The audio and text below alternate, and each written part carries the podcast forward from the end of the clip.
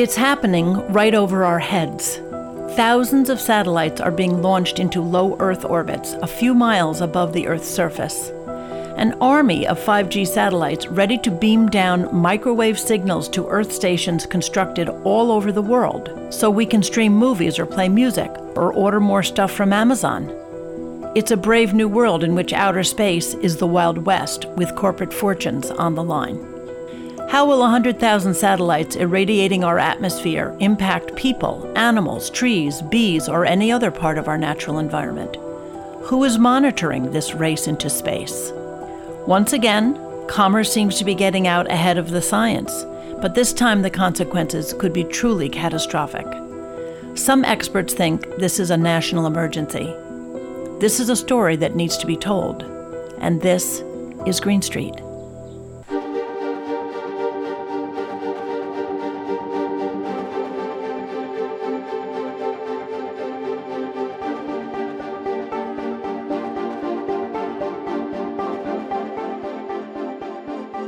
A few miles up in the sky, there's a race going on, and if you look really carefully at the right time, you can see it for yourself.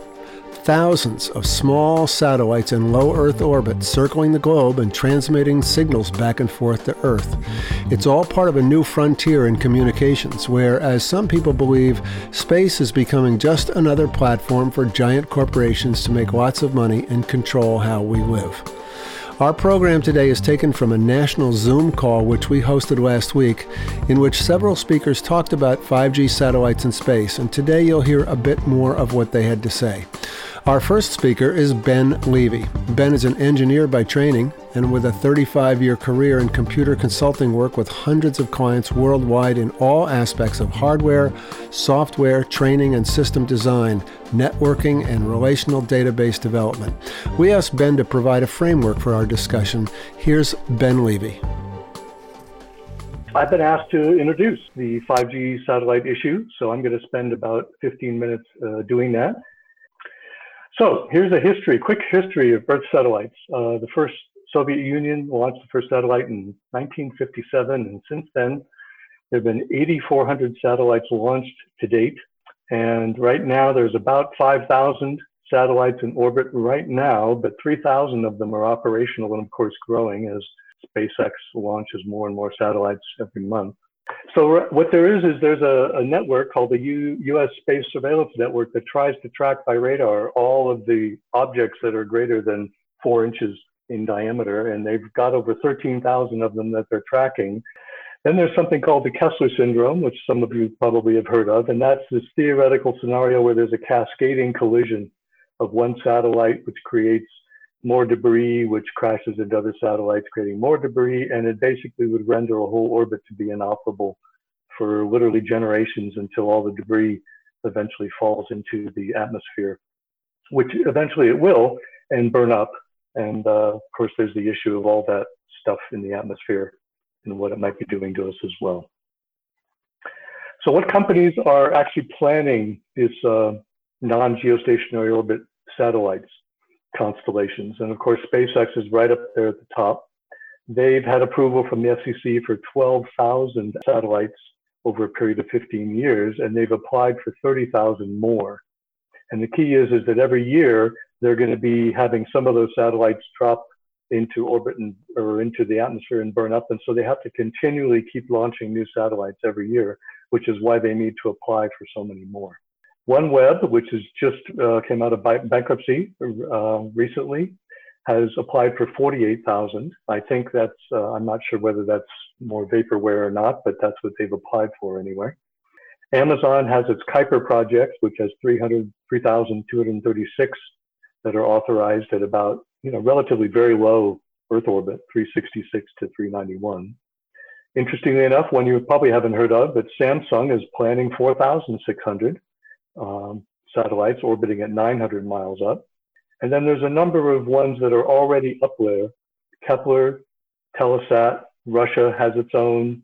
Uh, China is starting to launch its own. And then there's also a current uh, sat phone system that utilizes the Iridium system that's been around since 1998.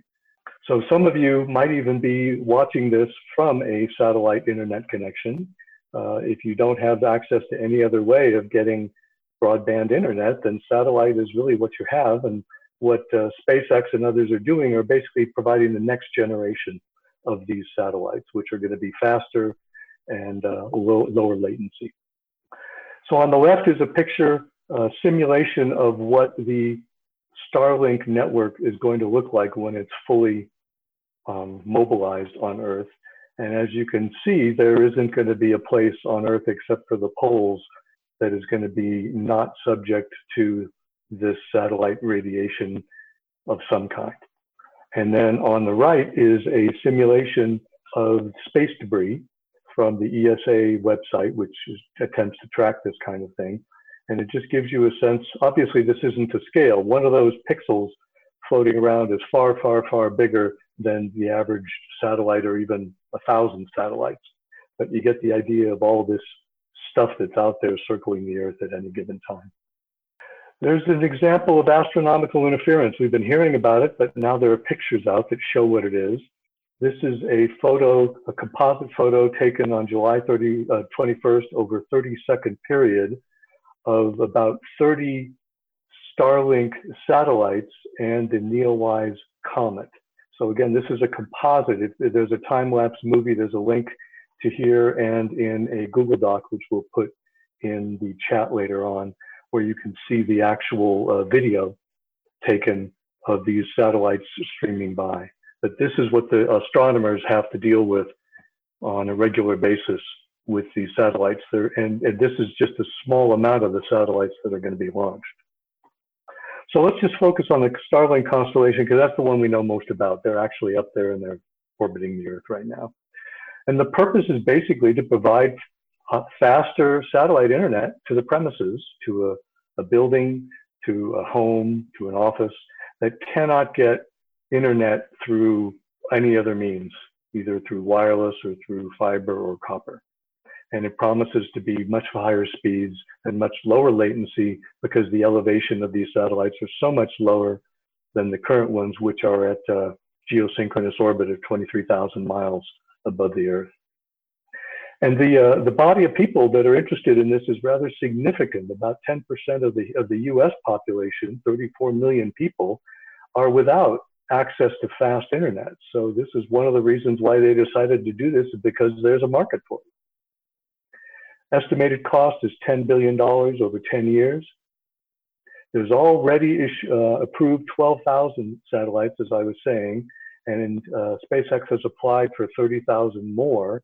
And right now, that application is sitting with the International uh, Telecommunications Union, ITU, which is kind of the overall responsibility for the whole planet to monitor what kind of satellites are and how many are floating around.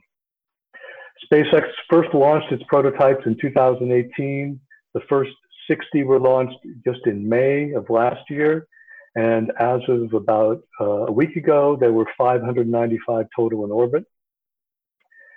They've initially designed, I learn something new every day when I'm in this work, and I only thought that they were going to have 4,400 satellites when they were fully operational, and this is the Starlink network. Well, I found out that that's incorrect.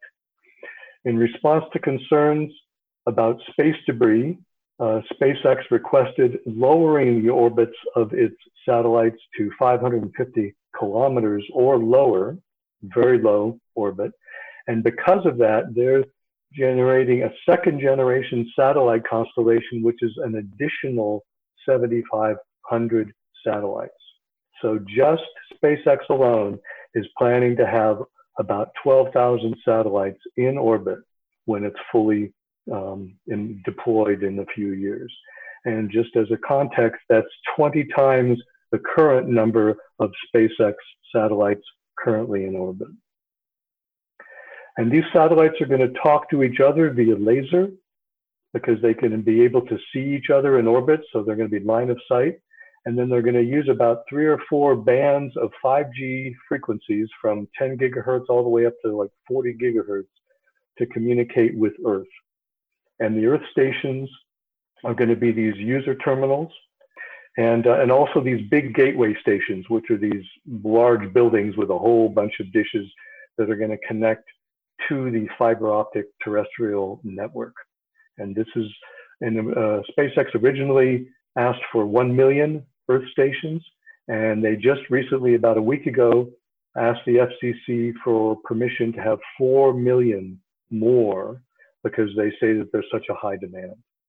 So they're going to be putting out about 5 million of these uh, CP terminals, user terminals, and I think I've got a picture of it. So on the right is what a, a terminal is going to look like. It's going to mount on your roof.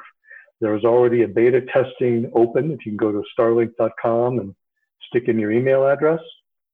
Uh, the coverage is going to be northern United States, southern Canada, and right now it covers uh, Washington, Idaho, Montana, North Dakota, Minnesota, and Maine, and some lower portion, uh, upper portions of some of the lower states below that.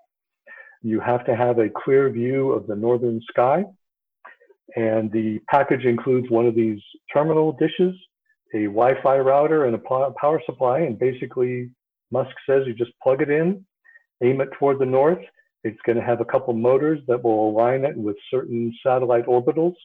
And then uh, you basically sign a confidentiality agreement. They don't guarantee a connection in the beta test, but uh, there's a huge demand. As I was saying, they've already got over 700,000 people wanting to sign up for it. So here's a few links that I find very handy to have around. They're also going to be in the Google Doc where you can access them easily. The first is called Celestrak. It lets you visualize all the satellites in orbit. You can search for certain constellations, and you can even adjust it so that you can watch them orbiting. Uh, it, has got a time adjustable feature on it where you can see them quickly orbit or slow orbit, and it's quite an amazing sight uh, to have happen. There's a great site that I call, it's called See a Satellite Tonight. Uh, if you put in your address, it will show you where to look in the sky and at what time and what satellites to view. Quite an extraordinary little feat there, totally free, of course. Uh, the best ones, by the way, if you ever want to look at that, are the ones where you've got 20 or 30 of them at one time because they do go by relatively quickly. There's a, an excellent YouTube I just found called What SpaceX is Doing About Starlink Space Debris. I recommend that if you're interested in that. Uh, the, uh, the link to the distribution of space debris around the Earth, that uh, animated GIF that I showed you, there's a link to that in there. And then I also just want to invite you to consider if you want to support what it is that we're doing, and we'll talk about that later on in the uh, in the webinar. We can go. We have something called the Healthy Heavens Trust Initiative, and there's a link to that too. And with that, my presentation is over and I'll stop my share. Thanks very much. You're listening to Green Street on WBAI, and that was engineer Ben Levi talking about 5G satellites in space. Our next speaker is Joe Sandri, founder and CEO of Thought Delivery Systems. Joe has been an executive officer with multiple publicly traded corporations and serves on several boards in the technology and public service sectors. He's a member of the Institute of Electrical and Electronics Engineers, a longstanding board member of the National Spectrum Management Association, and serves on the board of the Archangel Ancient Tree Archive. Please join me in welcoming Joe Sandri. So today I was asked to talk a little bit more about understanding satellite networks and their impacts. And Ben did a great job outlining a lot of the uh, satellite uh, mega constellations that are either in the air, being launched, or proposed. So I won't spend a lot of time on that. But what I wanted to do is uh, bring some attention to the actual types of orbits. So the there's something called HEOs, MEOs, and LEOs high Earth orbiting, uh, medium Earth orbiting, and low Earth orbiting. And, and, Ben touched a little bit on that. The lunar orbit, you'll see to your right, that's where the moon is.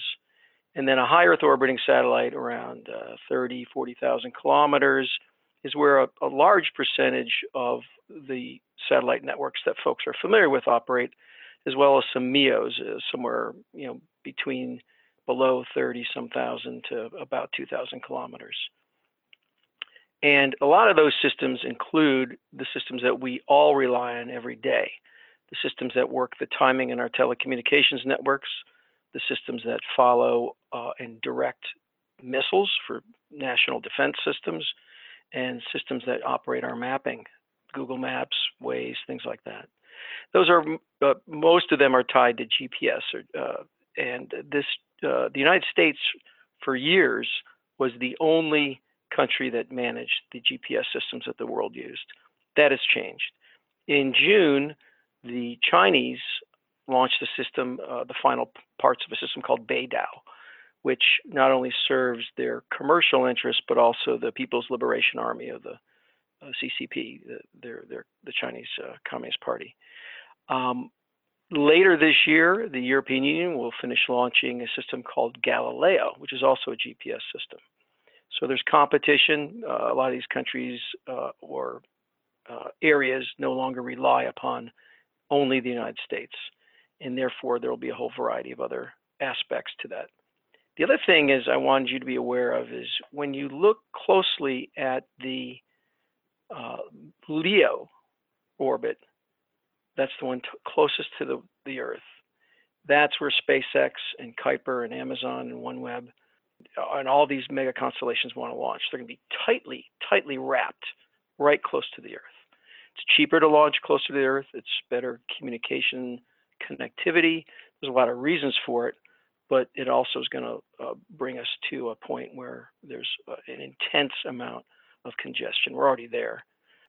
So, uh, in terms of who's opposed or who's with certain satellite networks, uh, there's a variety of folks who are either opposed to satellite night sky pollution, like this famous or newly famous photographer, Kasim Berry, who's been featured in, in some uh, national and international articles. He he's the photographer of the comet Neowise, which came comes around every 6,000 years.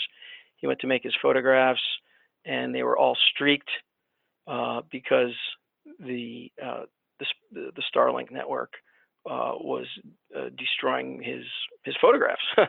um, so the quiet enjoyment to the night skies was was was dramatically altered. Of course, Elon Musk and a lot of the CEOs are moving ahead with licensing and launching, and it's it's a it's a it's a grab, like a land grab, like the Oklahoma land rush, because it's easy for them to get licenses. It's easy for them to launch uh, enormous numbers of satellites, and there's no uh, actual process that is slowing it down to take the federal agencies of expertise in the areas of, let's say, night sky. Uh, uh the FCC is not the Federal Communications Commission in the United States is not a night sky expert.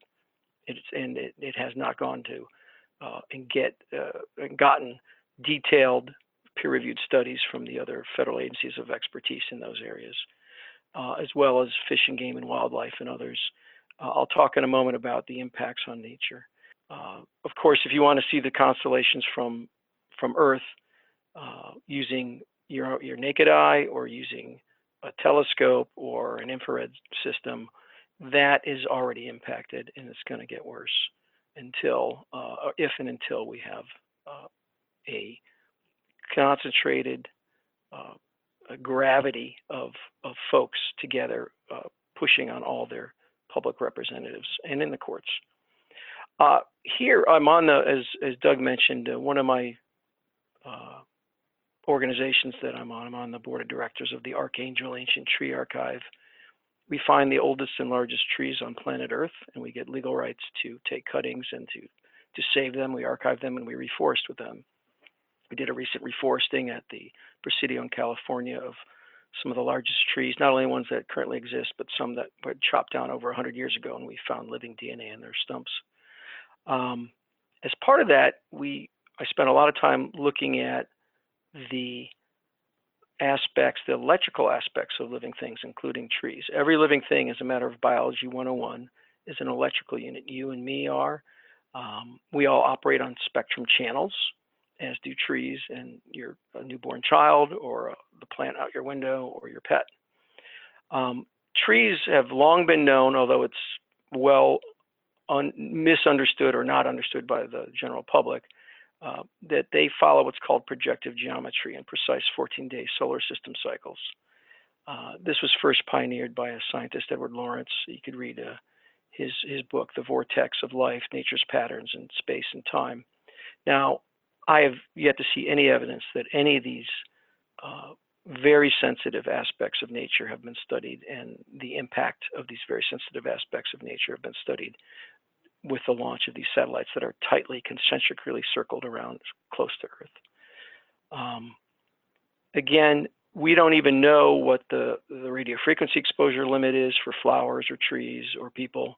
We don't know what spectrum bands a white oak operates on or a, a bush or you. Um, these are uh, irresponsibly understudied and the irresponsible lack, lack of curiosity by our federal agencies in these matters is, is something of deep concern. And again, I'm somebody, you know, I sold licenses to AT&T that had my name on them that are operating 5G, and I've sold uh, or been involved with either opposing or or studying satellite networks for a few decades. And um, I'm deeply concerned at this point in time that we are not studying the impacts and the, the teledensity of the networks that are being deployed for good reasons. You know, the other aspect of this is we do need internet uh, capabilities uh, for people. We don't want to deny them for people just based on their location on the planet, but we do need to have a much, much more uh, effectively studied uh, um, understanding of what the impacts are. This is ready, fire, aim right now. It's not ready, aim, fire. In terms of catastrophic problems, satellites uh, networks are not, uh, according to the evidence I've been able to locate, and no government agency has been able to show show us, they're not insured against harmful impacts to human beings through uh, radio frequency exposure or other and certain other impacts. And they can, they're not insured as far as I'm aware uh, for against catastrophic failure.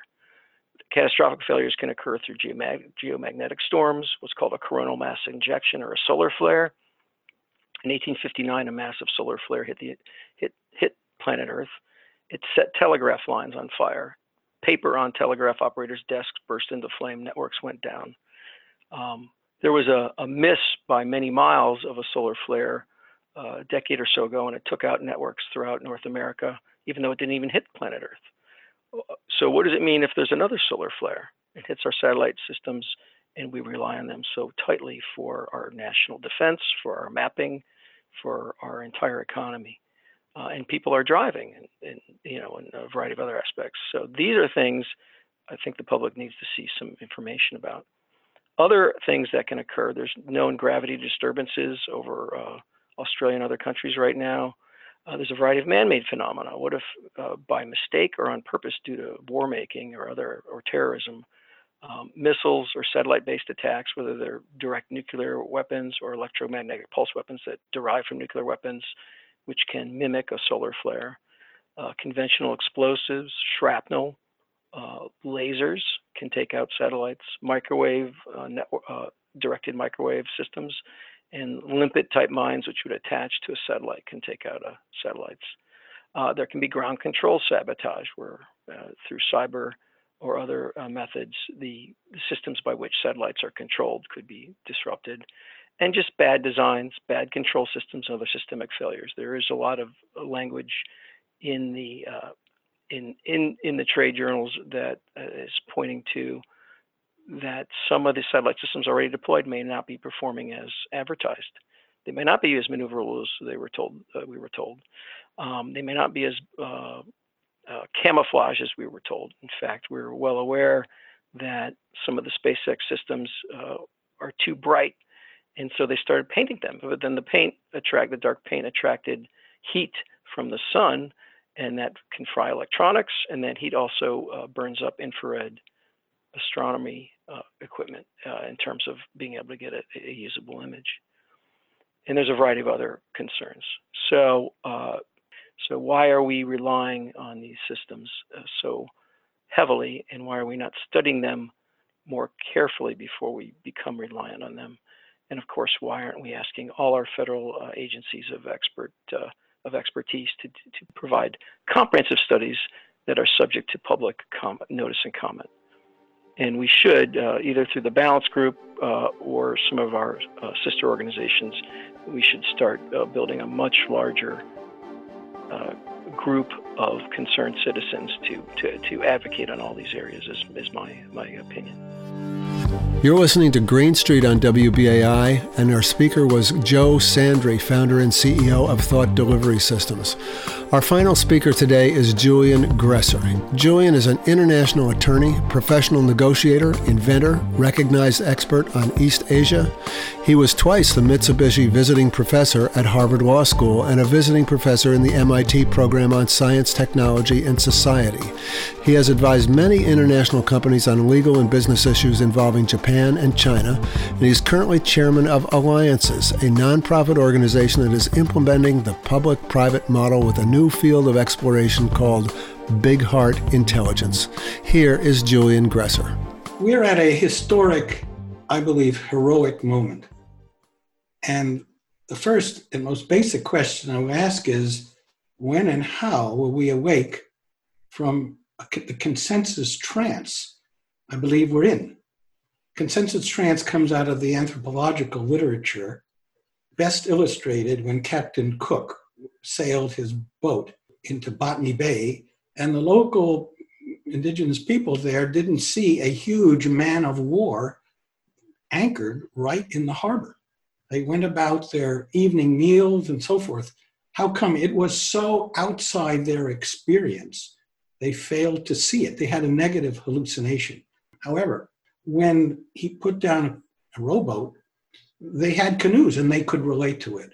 I submit this is what we are, what is happening with this phenomenon that um, Ben and Joe have introduced that, that engages the entire world, and most of the world is utterly unaware of it.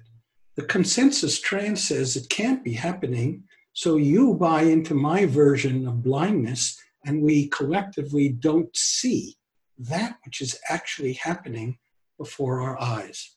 The most important point, I believe, to come bring across tonight is that timing is critical. What is at stake? It's hard to believe that the FCC, and particularly five FC commissioners, may be strongly influencing, if not determining, the fate of the earth.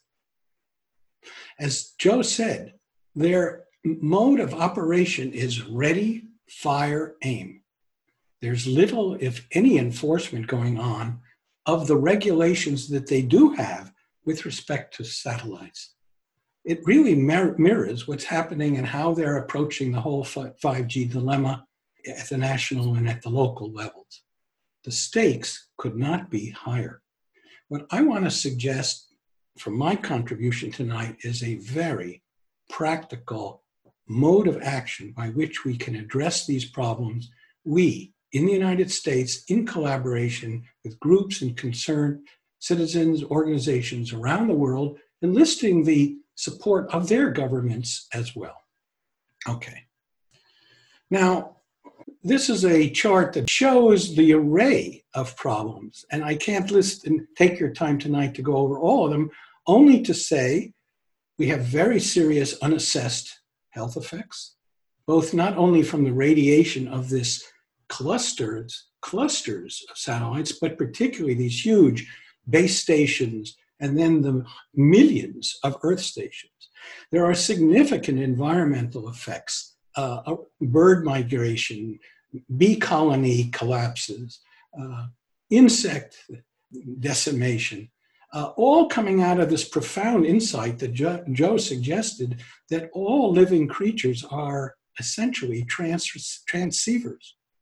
There are privacy uh, effects because we're really creating a wireless global satellite based infrastructure, which raises issues of personal privacy as well as government surveillance on a global level. There are issues of collisions, of debris, which will, as Joe and, and Ben have suggested, could have cascading catastrophic effects. There are issues of interference with scientific research, with weather predict, predict, uh, prediction, um, and astronomical inquiry. So, this is a profound array of potential. The key word is unaddressed, largely unaddressed and unassessed harms, all of which, of these potential harms, can connect with one another. So you can think there is a aggregate, cumulative, negative, synergistic possibility here, which the, neither the FCC, these five commissioners, or anybody has really looked at. And yet, as you've seen tonight, this program is rapidly moving forward at an increasingly accelerating pace. Now, it's important lawyers, of which I am one, look, are interested in economics. We, we, at some law schools, we get training in economics. And here I want to give you in just two minutes the economics of the present situation in a nutshell. The point of departure for this discussion is the 1972 OECD polluter pays principle, which basically is sound welfare economics that the cost of, of industrial commercial activities that is externalized to the public should, from a rational economic system, be internalized to the company. They should take account of it and make rational decisions, which, under the economic model, will benefit all of society. What is happening here in the satellite and the 5G area is the opposite of it. Instead of the polluter pays principle, we have the public pays principle. So, what does that mean? Particularly in the satellite area, the uh, satellite companies are asking for massive direct subsidies from taxpayers. Your dollars are going to pay uh, Elon Musk and OneWeb, in case the British government, for the benefit of their shareholders. Now, clearly, they're arguing this is of great public benefit, but it's important to understand direct subsidies as well as a ratepayer of subsidies. These two points have been brought out in the regulators v. FCC case, a very important landmark decision. The third way in which uh, the industry is being subsidized is through regulation. This is not generally understood by non economists, but basically, uh, allowing permissive non regulation is a subsidy which is exactly what's happening on, on terrestrially and, and, and particularly in the satellite program, because these costs, the industry, the companies are not being asked to, to absorb any of these costs. And there's no victim compensation system as there is for toxic torts with a superfund and so forth. It's all on the public. And as Joe very importantly said, there's no system indemnification, there's no insurance. What company la- launches a product without any insurance? Can you imagine? Okay, so what we put together is a very practical, on the ground laser strategy, uh, which we believe can affect a shift, a rebalancing of what's going on that will offer hope. so, as any case in controversy, you have to begin with what, what is the other side's position?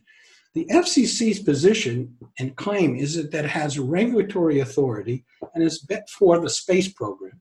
As best we can understand, it's predicated on, the, on a provision in the Telecommunications Act, 1996, which suggests that it has control over provision of uh, satellite-based services. Services, the provision of a service, and it's predicated on the FCC's control over the frequencies. It's important to understand this in terms of as we are developing this legal case. The FCC defines its mandate, which really many of the government agencies do, as a is to support industry, the telecom industry. There's nothing sort of intrinsically evil about that. It's just how they define their mission. Now, what we're doing in this uh, Healthy Heavens Trust, it's, we are required, I should say, by administrative law in the United States, you can't just sort of soar into a into a court. You have to be able to show a record in which you presented your concerns to the agency, listen to their response, and if it is not adequate, then you have to go. You can use that as a basis to then bring a judicial action. So what we are saying, I think, very succinctly is, look, the FCC must follow established international and federal and state laws and procedures. There, it's not as though that we're operating in a legal no man's land. There is a body, a very substantial body of international convention, of treaties that relate to outer space, that relate to the law of the sea, that relate to international environmental concerns, that relate to privacy. It's as though none of this matters in terms of where we are now. Moreover, so that is the basic point. Moreover, there's a body of federal law, uh, which we'll talk about in a second, as well as other laws. And that we, this is our fundamental position. Now, there are other stakeholders, we'll explore in a second, who also have concerns and can weigh in. And the important point here is to not view the situation as though we're all facing a, a monolith. The federal government is not monolithic. As Joe suggested, there are many agencies who have deep concerns about their jurisdictions and missions being encroached upon. And the strategy I will lay out for you will address that. Okay, so what we're going to do, and in the process now, and we're quite well along, is to prepare what is called a petition for expedited rulemaking. And I come back to the keyword expedited. The fundamental challenge we're going to present to the FCC and these five commissioners is to lay out the international legal regime that has already been established. I mean, Joe discussed and others about collisions, about debris. I mean, who's liable for that? Who's going to take, who's going to be responsible for that? It's not as though nobody's addressed that issue, but very peculiarly, I mean, I must say, it's almost something out of Alice in Wonderland. The FCC has taken the position under the liability convention that the United States will not be responsible for the damage and collisions that is occur that is being permitted because the FCC is not a statutory agency. It's a regulatory agency. So, what they're basically saying is that we don't have jurisdiction, we don't have the power. We're just a regulator, we don't have congressional authority, and yet they're doing it. This is a very casuistic position. Anyway, under the US federal laws, we have some very good precedent pioneered by NRDC in the famous United Keetoowah Band of Cherokee Indian case, and most recently, all the, all the basic argument uh, has been well argued by the Environmental Health Trust and Children's Health Defense in its recent filing with the FCC, which applies even more powerfully uh, in the satellite area. We're basically saying these, the entire program is a major federal action, that the Administrative Procedure Act requires a thorough assessment not only of the risks of this major federal action, but also an, a really diligent exploration of alternatives, which we'll come, come to shortly. The last point is this issue of national security. And this is one of the key points that I think has not been missed. Because beyond this being a health issue and environmental issue, under the Secure 5G and Beyond Act of 2020, which President Trump signed on March 23rd, the United States government is aware of the vulnerability of a wireless, wireless-based uh, uh, satellite infrastructure. Um, and this act has mandate, mandates the federal government, led by the FCC, to look at the vulnerability and to provide the president with a, an assessment of the risks uh, within 180 days. Now we're getting near that, and we don't see any evidence of a deep, thoughtful uh, exploration, nor nor a active engagement of the public, which is clearly stated in the law. The important point I want to bring out is that this is not just simply a matter of national U.S. security. And as was well de- uh, uh, explained in uh, my colleague Tim Schoechle's declaration in our challenge in March to the approval of a million Earth stations to SpaceX, he points out that a wireless based satellite infrastructure is extremely dangerous and vulnerable to attack. And Joe hinted on some of the aspects, either by intent or by natural consequence, it's vulnerable. And this is not only a matter of US national security, but international security, because the risks, as we've laid out in that diagram, apply to every country on this earth. And other national laws have a lot to say about this argument. For example, in Italy, if you have if you deprive the night sky of its dark brilliance, this is a violation of the Italian law of against light pollution. Similarly in Spain, similarly in other countries. We're not just talking about violations of US law, we're talking about the actions of five commissioners whose consequences will raise serious legal questions in 50, 100 other countries around the world. Uh, now, in addition to the legal aspects, we believe there's a better process by which the FCC can go about doing this. And we are developing a kind of an innovation to bring all the federal governments together to engage the international decision making organizations. Joe mentioned the International Telecommunications Union and many others, are UN agencies, through a, inter, a, set of interrogatories that focus on each one of these uh, agencies' deep concerns to help them understand and awaken them out of this consensus trance that their jurisdictions and missions are gravely affected. Take the Department of Agriculture. Suppose U.S. agriculture becomes endangered. Shouldn't the Department of Agriculture have a say at the, the launch and deployment of these satellites? Okay, so we are going to engage through our very focused petition, which becomes a very powerful statement, all these other key decision makers at the international level, at the national level, and to encourage the US government to open an intergovernmental consultative process uh, with other governments, which they haven't done to date. Now, an important point as I start to reach my conclusion is under the National Environmental Policy Act and the APA, as well as under international law, there's a you can read these conventions to as part of a protection of the public trust in the heavens, uh, the mandate to approach this sacred trust in a disciplined, thoughtful way. You can read a strong responsibility for the United States as a fiduciary to examine viable alternatives. Viable alternatives. None of this has been done. It's as though uh, the only thing that matters is the agenda of the of the space of the satellite companies. In point of fact, there is a viable alternative. This is the main point I want to bring out.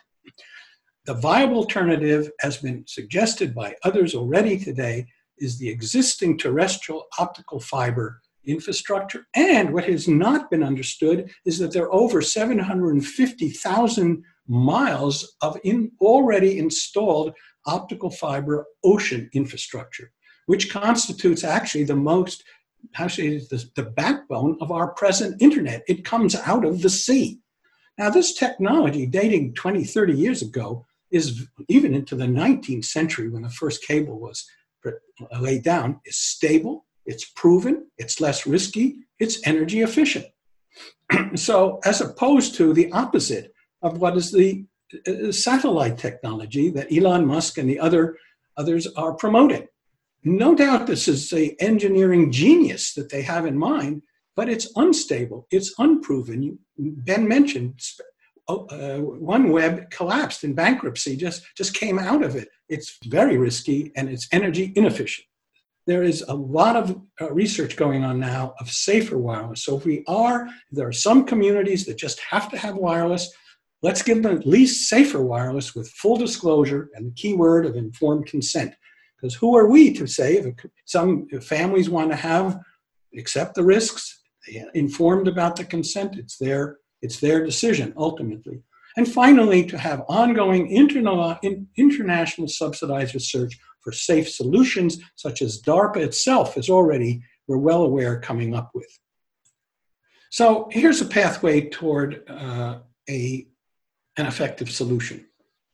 The FCC itself has confessed that it, it doesn't have expertise in these areas. Okay, fair enough.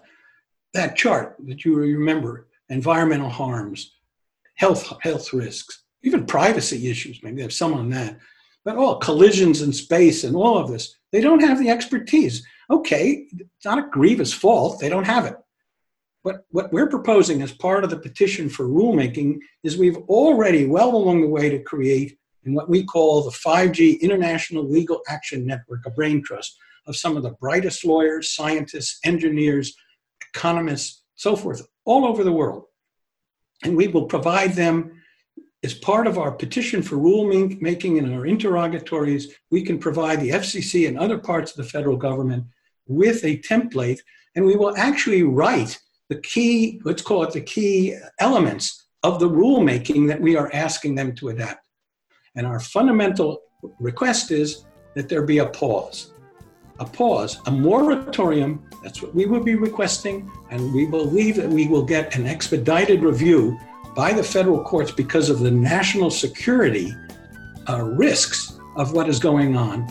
If the FCC said, no, we're going to go on business as usual, then we will point out the palpable and immediate risks to national and international security, and we will go to the federal court, the DC Circuit, and see, following the Kina and other cases, that they will remand it, and we will then work with the FCC to adopt the rules uh, and rulemaking that we will propose and co-create with the private sector and with the other elements of the federal government.